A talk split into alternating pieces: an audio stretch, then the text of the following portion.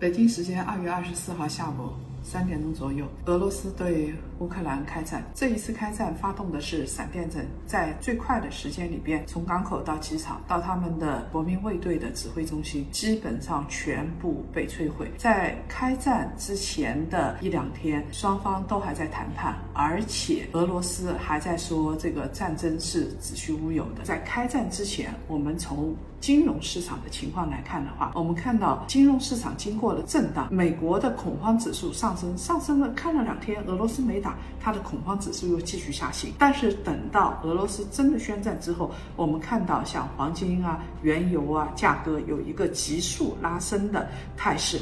从 A 股的市场当然是利好于全球军工，但是从中国的 A 股的军工指数来说的话，它上涨的并不快，说明这件事情跟中国联系并不是那么密切。二月二十四号下午，欧洲股市要准备开盘，我相信一定是大跌。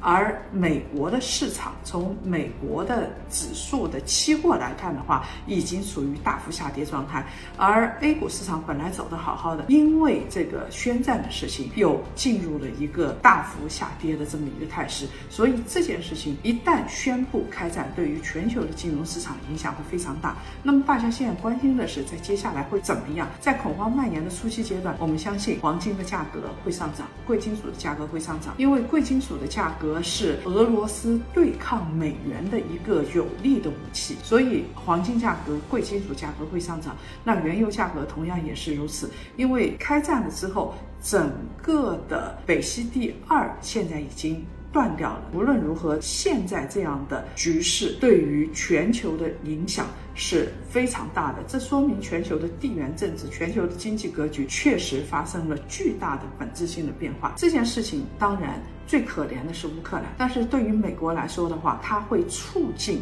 美元回流，然后是全球能源价格的上涨，对于美国的影响并不是那么大，也就是说对美国会有冲击，但是冲击不是那么大。对于中国到底会有什么样的影响？因为地缘政治紧张之后，全球的供应链和产业链会进一步紧缩，所以对于中国的实体经济这些企业会有影响，但是中国的影响是中性的。所以现在西方的主要矛头应该是针对俄罗斯，而不是针对。中国。